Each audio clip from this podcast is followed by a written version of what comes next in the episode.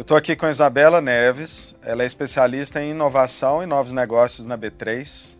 A gente se conheceu no Cubo Itaú e eu trouxe para vocês também conhecerem um pouquinho quem é a Isabela, o background que ela tem e como que a B3 escolheu essa profissional para fazer a atuação junto ao ecossistema, por quê, quais os objetivos. A gente vai trocar um pouco esse papo aí. Obrigada pelo convite. Imagina. Como que você entrou nesse universo da inovação? Olha, uh, meu primeiro contato, na verdade, assim, foi quando eu trabalhei na Sambatec, né, que é uma startup de Belo Horizonte, mas pelo incrível que pareça, eu entrei ela em São Paulo já. E ali já foi um início de começar a entender como que é modelo de trabalho de uma startup, o quanto o Customer Experience é algo assim que não é discutível, mas tem que ser feito. E ali foi me trazendo uma curiosidade. E foi quando eu fiz uma especialização em design de serviço. E aí o design de serviço ampliou a minha. É, aumentou a minha percepção sobre o que era inovação. Na verdade, me fez olhar assim, porque o design de serviço ele estuda assim tudo o que você precisa para envelopar para entregar algo. E aí quando eu entrei nessa nessa linha de estudo, de atuação, eu falei, ok, então inovação é como que eu construo, como eu crio esses novos serviços, essas novas experiências, da, é, a partir de criar propostas de valor para quem vai utilizar. E para quem não conhece a B3, conta um pouquinho o que, que é a operação, o que, que é o trabalho, o dia a dia aí do negócio. Bom, a primeira coisa, a B3 é a Bolsa de Valores do Brasil, né? Então, é a antiga BMF Bovespa, que se fundiu com a CETIP, tá? E a B3, hoje a gente brinca que ela é uma, a gente fala, né, que a B3 ela é uma empresa de tecnologia no fim das contas, porque é uma empresa de tecnologia financeira. Hoje a B3 ela funciona como se fosse um hub do mercado, assim, do, da economia brasileira, onde todas as transações, tudo de uma certa forma vai passar pela gente. Mas aí a gente tem os eixos de atuação, que é a parte de bolsa, que aí é propriamente o índice, né? Você tem a parte de balcão também. E aí a gente também tem uma unidade de financiamento, que aí foi bastante herdada da CETIP. Então tem, tem várias linhas aí de como ela atua, mas é uma empresa B2B. Né? Então, a gente trabalha com os bancos, a gente trabalha com as corretoras, com as financeiras, né? bancos internacionais também. Então, é a, a, a, Bolsa de Valores hoje ela tem um papel muito importante na economia do Brasil. Assim. Como que, que é isso hoje, essa relação com os investimentos no Brasil? Uhum. Hoje, uh, acho que, não só olhando só a B3, acho que a gente vê o mercado como um todo, assim, né? O, principalmente o ecossistema de startups, que eu acho que é o, o principal fala nossa aqui. Hoje, na B3, a gente tem a área de Corporate Venture, que o nosso principal parceiro é Redpoint, né? Aqui no, no Cubo. E até Redpoint que trouxe esses números, né? O crescimento que está tendo de investimento, desde seed até Series C, né? Então, como que a, o mercado está ganhando um nível de maturidade maior? E eu acredito que as entradas das fintechs para a economia como um todo está sendo muito interessante, porque está se aumentando a régua, está uhum. subindo a régua de discussão, está subindo a régua outras discussões de como é feita a parte de investimento, né? É, e acredito que agora a gente está caminhando ali com, com dois movimentos um muito forte de educar o mercado para fomentar de fato e a outra realmente o acesso à capital, né? De que forma que a B3 também integra, convive ou se associa, como o caso existe essa parceria com a, Redpoint aqui, que é uma das, das cofundadoras do Cubo, para quem não conhece. Uhum. E, e como que é essa relação com novos players que vão surgindo, essa cadeia, esse relacionamento que vai se abrindo, enfim, está uhum. estendendo, né? Sim, está estendendo. E eu acho que, que o momento agora é o quanto a gente vai fazendo essas associações, olhando pelo prol do ecossistema como um todo, né? Como que a gente vai injetando, é, a gente tem que injetar aqui não só conhecimento, como eu falei, mas capital propriamente dito, mas acho que está no momento de troca entre os parceiros muito forte. E acredito que a gente só vai conseguir fazer tudo isso junto mesmo, né? Uhum. Tendo mais essas, essas parcerias E, e, é isso, é um momento de, de, muita troca mesmo. Então, como que eu levo o meu, por exemplo, a gente levou o nosso board para o Silicon Valley. Eu estou vendo várias outras empresas também nesse exercício de ir para o Silicon Valley, ver o que está acontecendo lá, ver o que, que eu trago para cá, mas também está tendo um exercício de como eu olho para cá. Né? Então, hoje, uma outra parceria que a gente tem é com a CAT, que é a Associação Catarinense de Tecnologia e Inovação. É, então, como que a gente vai. Bom, a gente tem outros polos aqui no Brasil também que são bem interessantes de saber, lá em Minas também, né? Em Minas tem. BH também. Então, eu acho que gente, é um movimento de olhar para fora, mas também deixa eu olhar para cá, deixa eu ver o que está acontecendo aqui. E acaba que até a gente investindo no cubo também, acaba sendo ok, como que eu, num lugar como o cubo eu consigo ter acesso ao que está acontecendo. Acho que a palavra mais forte agora que, que pode justificar isso é acesso. Né? Como eu dou acesso às pessoas a respeito uhum. desses assuntos, nesses hubs né, de atuação e tudo mais. E aí tem o lado business development. Uhum. Né? Essa parte de desenvolvimento de negócios, que, que é uma responsabilidade sua aqui também. É, como está sendo isso? Você está, como você disse, vocês estão se aproximando, estão olhando, tem, a, tem o board também participando, tem um, é, é a questão mesmo da transformação, né? É. Que é você enxergar o que está acontecendo fora, mas buscar isso como uma cultura para levar isso para dentro. E, e, de que forma que a B3 tem se relacionado com as startups, essa, essa relação na busca de oportunidades, de novos negócios, que passa a ser também então uma, um papel seu de estar de olho uhum. nisso. Como que é essa relação? Acho que assim, a resposta, mais do que como a B3 está fazendo isso, eu acho que é como é importante de criar novos negócios está primeiro em trabalhar mindset. Né? Então eu tenho que uhum. trabalhar de cultura. Eu estou falando aqui muito mais da, da, metodologia, de como que a gente tem que usar, como que a gente tem que trabalhar isso, porque é um pouco de como eu estou fazendo lá.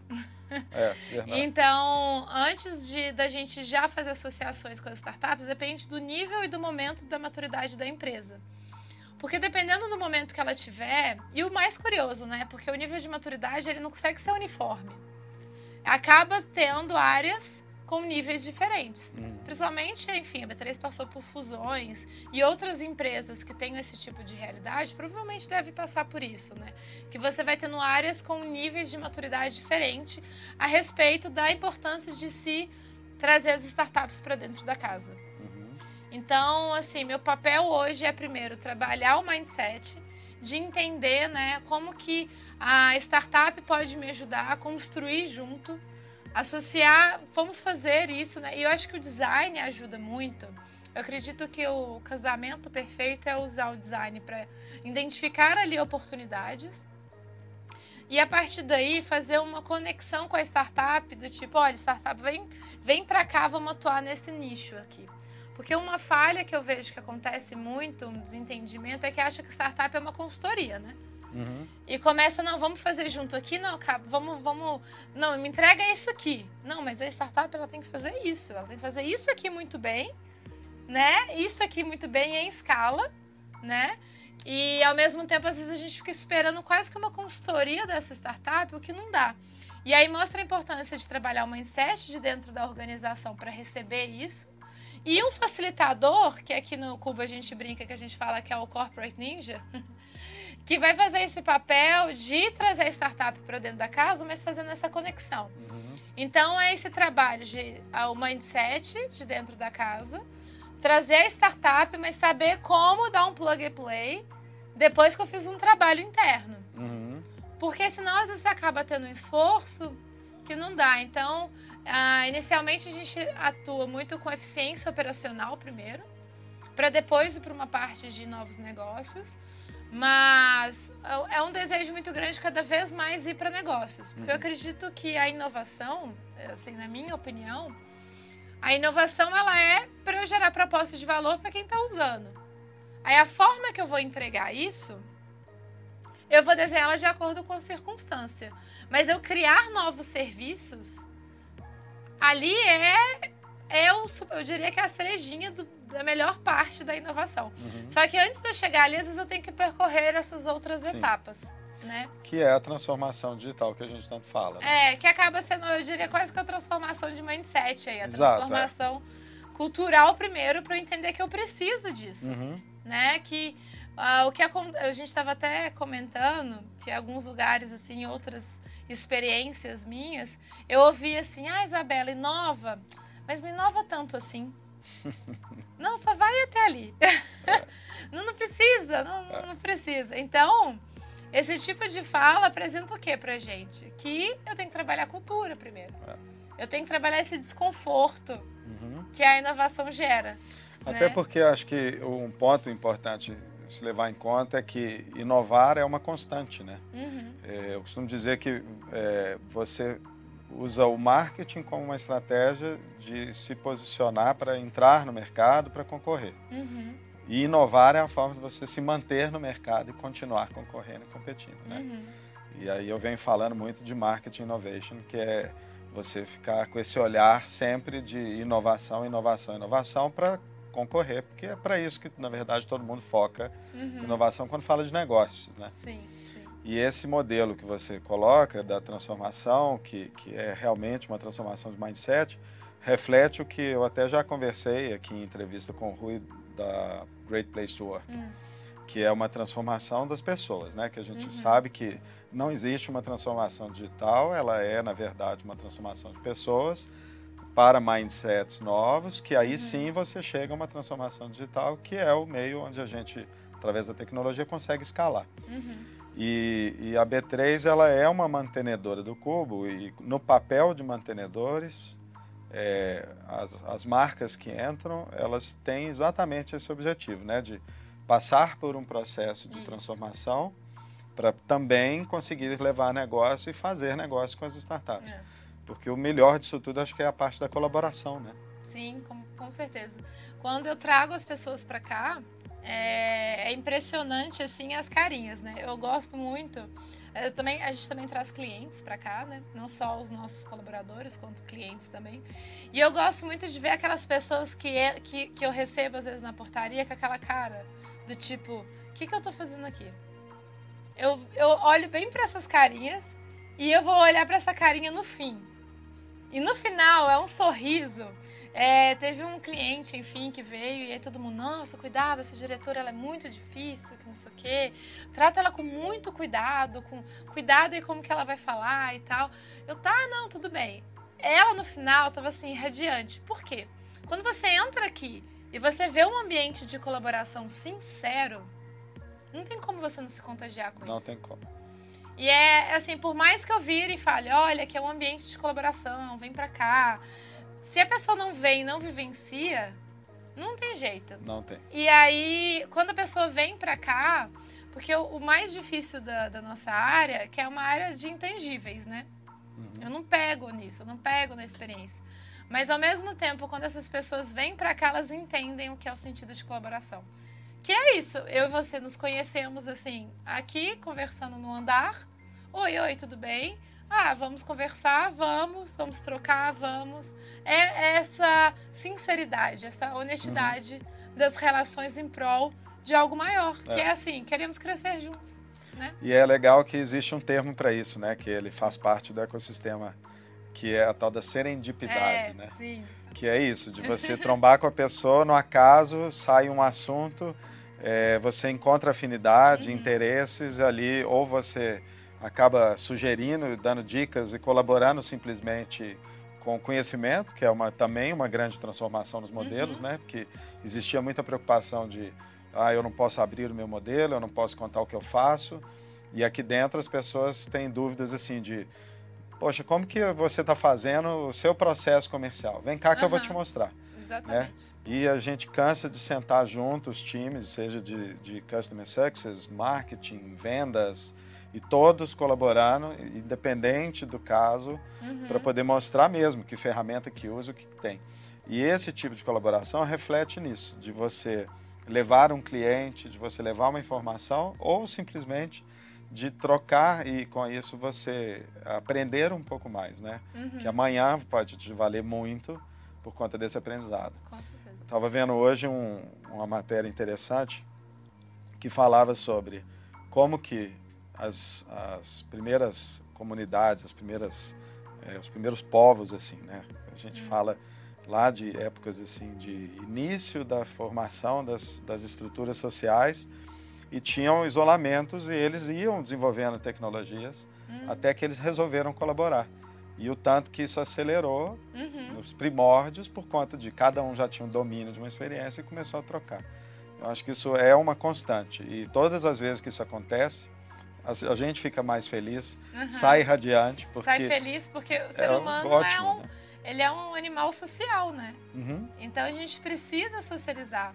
E a troca é um ótimo exemplo de, de como isso é feito. E assim, eu começo a ter alguns resultados. Aqui no Cubo a gente tem os Innovations Days, que são eventos com temas diárias, onde elas inserem desafios e vêm para cá e existe essa, esse momento de troca, né? E aí a gente teve um desses da área de compras, é, e aí eu trouxe o time e tudo mais. E aí foi tão incrível a discussão que agora a, o responsável lá pela área, ele montou um almoço que vai acontecer na semana que vem com outras empresas para discutir isso. Olha como que as coisas vão nascendo. E aí a gente fala da, da, da exponencialidade, né? Da uhum. abundância. E aí a gente vê que a gente está vivendo uma economia exponencial mesmo. Sim. E, a, e ela vem a partir dessa troca. Uhum. De eu chegar, da serendipidade, de eu chegar, de eu conhecer alguém, da gente conversar.